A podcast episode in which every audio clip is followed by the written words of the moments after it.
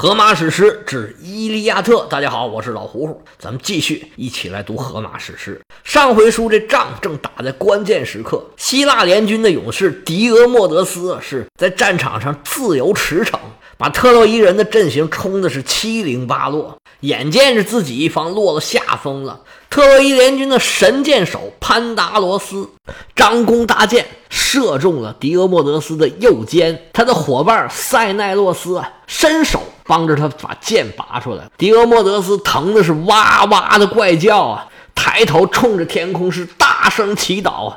雅典娜，来帮帮我吧！是哪个小子射了我一箭呐？乘人之危啊！我要杀了他！雅典娜听到祈祷是飘然而降，对狄俄莫德斯说：“年轻人，你的表现非常的好，我已经把你父亲的力量注入了你的胸膛。”现在你可以借我的双眼，一眼就能看见射你的那个人。不过有句话我要嘱咐你一下：如果有哪个神要跟你动手的话，你可千万不要跟他来硬的。只有一个人是例外，就是阿弗洛狄特。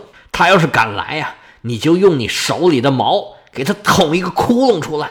好了，你感觉到身体的力量没有？现在你去冲吧。狄俄莫德斯接受了雅典娜的神力啊，顿觉得神清气爽啊，浑身上下有使不完的劲儿，肩膀上的伤啊，好像一点也不疼了。狄俄莫德斯是仰天怪叫啊，再次杀入敌阵，上来一枪一刀，杀了对方的两员战将。接下来这两位啊，叫阿巴斯和波鲁伊德斯，他们两个是解梦人的儿子。但是他父亲呢，临走时没有替这俩儿子解梦啊，这梦啊就是噩梦啊，梦的名字就叫狄俄莫德斯。接着两个叫山索斯和索昂，这俩人啊，只能让他们老父亲白发人送黑发人呢，老头的遗产呢，只能由远亲来瓜分了。接下来是普里阿摩斯的两个儿子，一个叫厄开蒙，一个叫。克罗米俄斯俩人坐着战车，刚想逃跑，狄俄莫德斯还管你那个，当当两下，这两位又完了。狄俄莫德斯连杀八将，眼睛都杀红了，急坏了特洛伊联军里面的埃涅阿斯，心想这哪成啊？这哪是打仗啊，成了表演了？这不是屠杀吗？不成，我还得去找潘达罗斯。埃尼阿斯急急忙忙地找到了潘达罗斯，说：“赶紧的呀！你看他在这横冲直撞，你赶紧射他呀！你看狄俄莫德斯啊，猛冲猛撞，他肯定是有神灵附体呀！再这么下去，我们整个阵营都被他给冲散了，这仗可怎么打呀？你赶紧射他，你赶紧射他呀！”潘达罗斯说：“我也着急呀。”你看他呀，他正常的时候啊没有这么厉害，现在肯定是神灵附体呢。我刚才射他那箭呢，正常的话就把他给射死了。但是你看他现在没事人一样啊，比刚才还猛呢。我现在再射他，那个神灵肯定也会保佑他呀，射不中啊，反而把他给吸引过来了。我可怎么办呢？埃尼阿斯说：“那你也得射他呀，你不射，别人就更不行了。没听说射人先射马。”呃，射贼先射王吗？那叫擒贼先擒王。嗨，别管什么王了，你赶紧射他吧。潘达罗斯说：“我现在很后悔啊，我们家有很多马，有很多车呀，我现在没开车出来。我家那车可漂亮了，马也喂得特别好。出门前呢，我爸爸反复嘱咐我，一定要带着车出来。哎呀，我怎么就没带呢？我要是有车呀，我就能开着车。”他们就跑不了了。埃尼阿斯说：“你在这磨叽什么呢？不就是要辆车吗？你用我的车，我们开车去射他。”嗨，都被你给气糊涂了。那不叫开车，叫驾车。潘达罗斯说：“那感情好啊！我今天射了两箭，都是射对方最猛的那个将官，虽然都射中了，但是都没有射死。看来我今天运气不行。对方啊，肯定是有神灵保佑。我们要是能驾着车过去。”我们要是射不中，我还可以撤回来，不至于被他们一下给弄死。埃尼阿斯说：“赶紧的，少废话，上车吧。”潘达罗斯说：“那不行，我不能一个人来，你得替我赶车。你的马，你的车，你最熟。”埃尼阿斯说：“那行吧，没问题，上车，咱们走吧。”潘达罗斯抬腿上车，埃尼阿斯是一抖缰绳，驾，俩人坐在战车上，冲着狄俄莫德斯就冲过去了。迪俄莫德斯的搭档塞奈洛斯看见这俩人啊，驾着马车是狂奔而至啊！赶紧提醒迪俄莫德斯说：“兄弟，兄弟，兄弟，你看那边有俩人驾着战车朝我们这边跑过来了。俩人好像我都认识，一个是刚才射冷箭那个潘达罗斯，还有一个是埃涅阿斯呀。他妈可厉害呀，阿弗洛狄特的儿子。咱们要不要躲一躲，避避风头啊？”狄俄莫德斯一听这话呀，是双眉倒竖，虎目圆睁啊，说：“你住嘴！你休在这儿长他人锐气，灭我们自己的威风。你知道你刚才说的是什么呢？那叫临阵脱逃。咱们这么多年了，你见过什么时候临阵脱逃过？我实话跟你说了吧，雅典娜呀，现在正在保佑我，给我注入了神力。这两人赶着马车过来，我未必也能把俩人全干掉。”但是杀一个我是很有把握的，你等着看我的好戏吧。不过呀，待会儿你可得注意了，我要是把他们打败了，你一定一定一定要去把他们的马拉回来。这个马可不得了啊，这是当时宙斯送给普里阿摩斯的祖先特洛斯的神马。各位想知道特洛斯是谁，可以听听我们前几回的故事。特洛伊城就是因他而得名的。当时宙斯把他的儿子得给带走，成了奥林匹斯山的神仙，呃，神仙的侍者吧。然后送给他一匹马种作为补偿。埃涅阿斯的父亲安卡塞斯，这里译成安基塞斯，偷偷的拿他这个马配了种，给自己呀留了四匹马，其中有两匹就是现在正在战场上奔驰的这两匹马。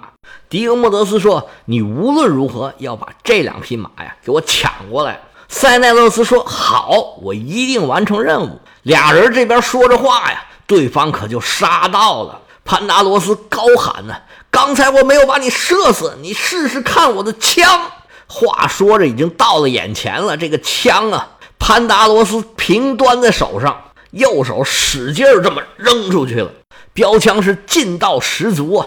就听“哭哧咣当”两声，扎破了盾牌，扎破了胸甲。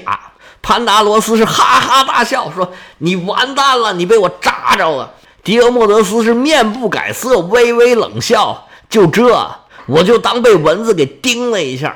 你看我这个吧。”狄俄莫德斯是右手攒劲，标枪出手是力道十足。别忘了，他可有雅典娜在这帮忙呢。这女神呢是带制导的。一枪是正中潘达罗斯的面门，你看这女神多坏呀！开始啊就忽悠这潘达罗斯射箭，射完了呢又让人把他给杀掉了。好可怜这傻孩子潘达罗斯啊，死都没有留一个全相啊，鼻子、眼睛、嘴都被标枪扎的已经看不出位置来了。挨这么一下就再也站不住了，从战车上咕噔一下就掉下来了。埃涅阿斯一看自己的伙伴遇难了。赶紧跳下车来保护战友的尸体。埃涅阿斯拔出短剑，蹲着马步，虎视眈眈地向着对手。狄俄莫德斯是微微冷笑啊，就你呀，算你运气好，我手里面的标枪啊扔出去了，给你来个这个吧。他看见身边有一块啊磨盘大的石头，两膀一叫，千斤之力啊，这石头啊俩人都抬不起来。现在狄俄莫德斯是。有神力护体，一个人把这石头搬起来了，举过头顶，叫一声“开”，大石头就像一片乌云似的，呜，就冲着埃涅阿斯飞过来了。埃涅阿斯是闪身一躲，本来这石头是劈头盖脸就冲他脑袋砸过来了，脑袋是躲过去了，下半身就躲不过去了。这石头啊，咣就砸在埃涅阿斯的大胯上了。那么大一块石头砸的埃涅阿斯是骨断筋折呀，叫一声不好，咕噔，单膝跪地呀，用左手勉强支撑住身体的重量，右手还在拿着自己的宝剑，眼见着儿子身负重伤啊，埃涅阿斯的母亲阿弗洛狄特当然不能看着儿子就这么白白的命丧疆场啊，赶紧使出神力，轻轻的把自己的儿子抱在怀里。拿下自己的衣服，轻轻地挡住儿子，千万不要再让儿子再受伤了。狄俄莫德斯这搭档塞奈洛斯一看，嚯，这两匹马呀，长得是真帅呀！记得伙伴刚才的吩咐，赶紧上去把马牵着，就往自己的阵营走。把马交给自己的战友以后，上了自己的战车，冲着迪俄莫德斯喊：“上来呀，上来呀！”迪俄莫德斯这时候正紧追着阿弗洛狄特不放，穿过了大队人马呀，眼瞅着就追上去了。阿弗洛狄特正抱着自己的儿子，回头一看呢，一员猛将正在追着自己呢，吓了一跳啊！女神还没缓过劲儿来，迪俄莫德斯手里的矛就出手了，铜矛带着风声，日就朝着阿弗洛狄特就飞过去了，刺穿过了女神的衣服，划破了女神的皮肤，扎中了阿弗洛狄特的手掌，神血呀，一滴一滴的流了下来。神也不用吃饭，也不用喝酒。希腊人认为啊，他们是没有血液的，都不是鲜红的血液。总之吧，是一种神液。女神一受伤啊啊，就叫了一声，赶紧把自己的儿子交给阿波罗。女神忍着疼痛啊，仓皇逃走。狄俄莫德斯一看，呵，自己把女神给伤了，简直高兴坏了，冲着女神就喊。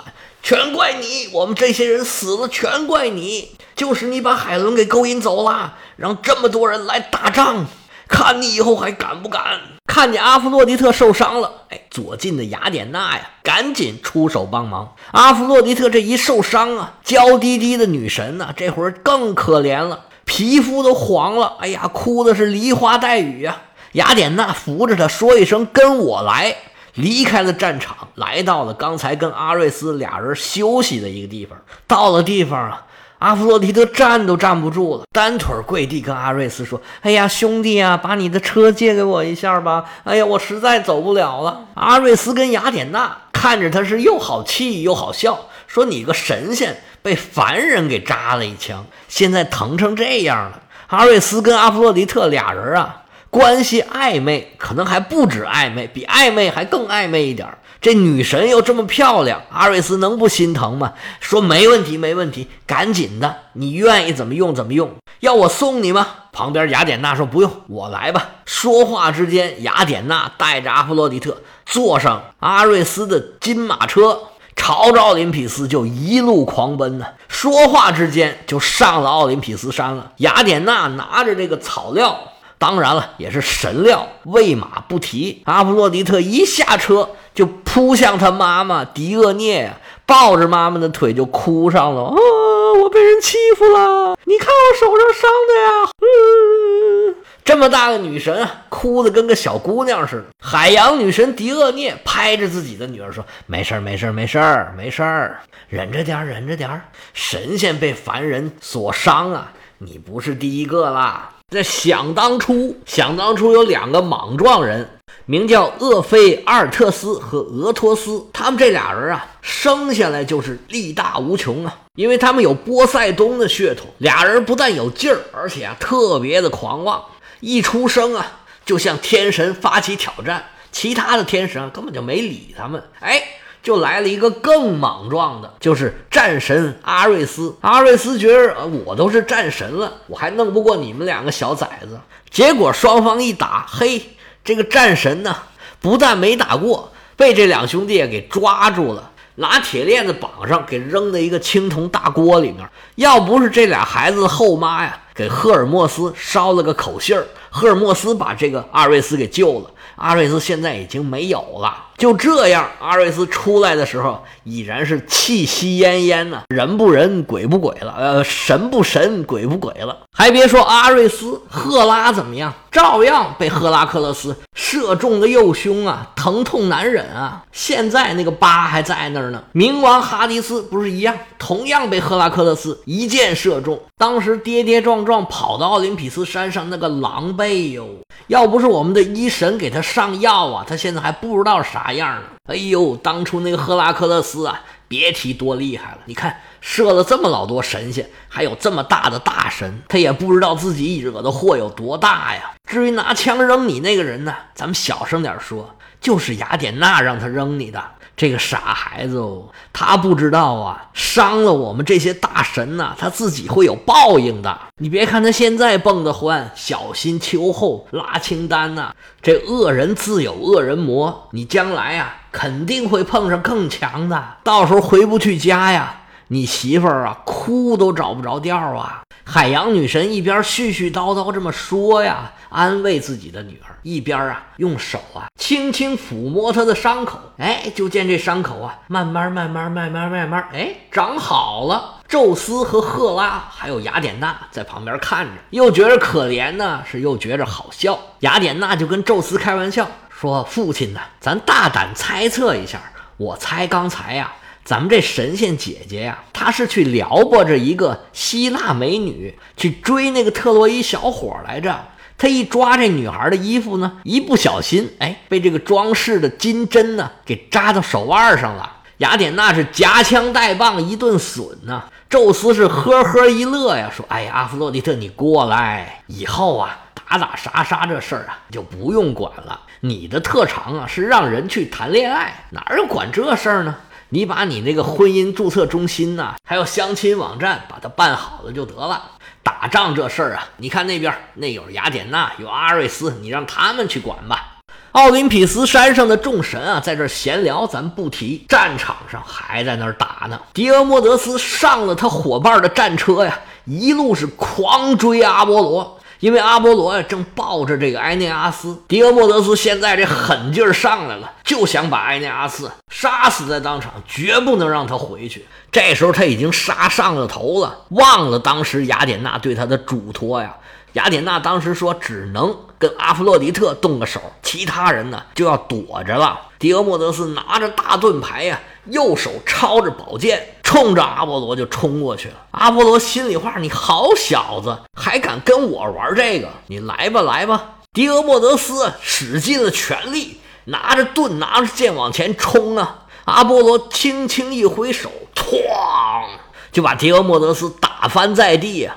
狄俄莫德斯还不死心。起来，收拾收拾，整理整理，又拿着盾，拿着剑往上冲。阿波罗又是哐一下把他给打翻在地。第二次不行，又来一次。第三次又倒下，他又想往起起。阿波罗这回说话了，说：“你个凡人呐，你个肉眼凡胎，你不认识我吗？阿弗勒狄特中了你一箭也就罢了，你还来劲了。你好好看看我是什么人，你给我滚，乖乖的滚回去。”你要再敢上来，我现在就弄死你！狄俄莫德斯这回啊，其实他知道完全是打不过对方的，但是眼看着埃内阿斯就被他这么救走了，这心里呀抓抓挠挠的这个痒痒啊！但是没办法呀，阿波罗明显已经生气了呀，只好心不甘情不愿的坐上队友的战车，是悻悻而回。阿波罗看见狄俄莫德斯走了，哎，自己呀。抱着埃尼阿斯离开了战场，来到了自己的神庙。阿波罗的神庙呢，是和他母亲还有他孪生的姐姐是在一起的。莱托女神还有阿尔特弥斯啊，施出仙法治愈了埃涅阿斯。埃涅阿斯啊，沉沉入睡，在阿波罗神殿里面休息上了。阿波罗放下埃涅阿斯，自己回到了战场，他变成了埃涅阿斯的模样。在战场上东一下西一下，谁过来就打两下。他在干嘛呢？他在找啊战神阿瑞斯，说：“阿瑞斯，你在干嘛呢？赶紧过来！你跑哪儿去了？你快赶紧过来，把那个小子给我拽出去！你刚才看见没有？这小子还了得了！刚才就在刚才，他刺伤了阿弗洛狄特的手腕，你看见了吧？他还冲过来打我。”他现在已经疯了，现在就算咱们的父亲宙斯过来，他也敢冲去跟他干一仗呢。你在哪儿呢？赶紧过来啊！快去想想办法，把那个狄俄莫德斯啊给我弄出去。阿波罗在这一番叫唤呢。这阿瑞斯现在正在干嘛呢？正在打仗呢。阿瑞斯一个嗜血的狂魔，这战场上正是他大显身手的好地方。听见阿波罗叫他，阿瑞斯赶紧答应说好。看我的手段，欲知后事如何呀？我们且听啊，下回。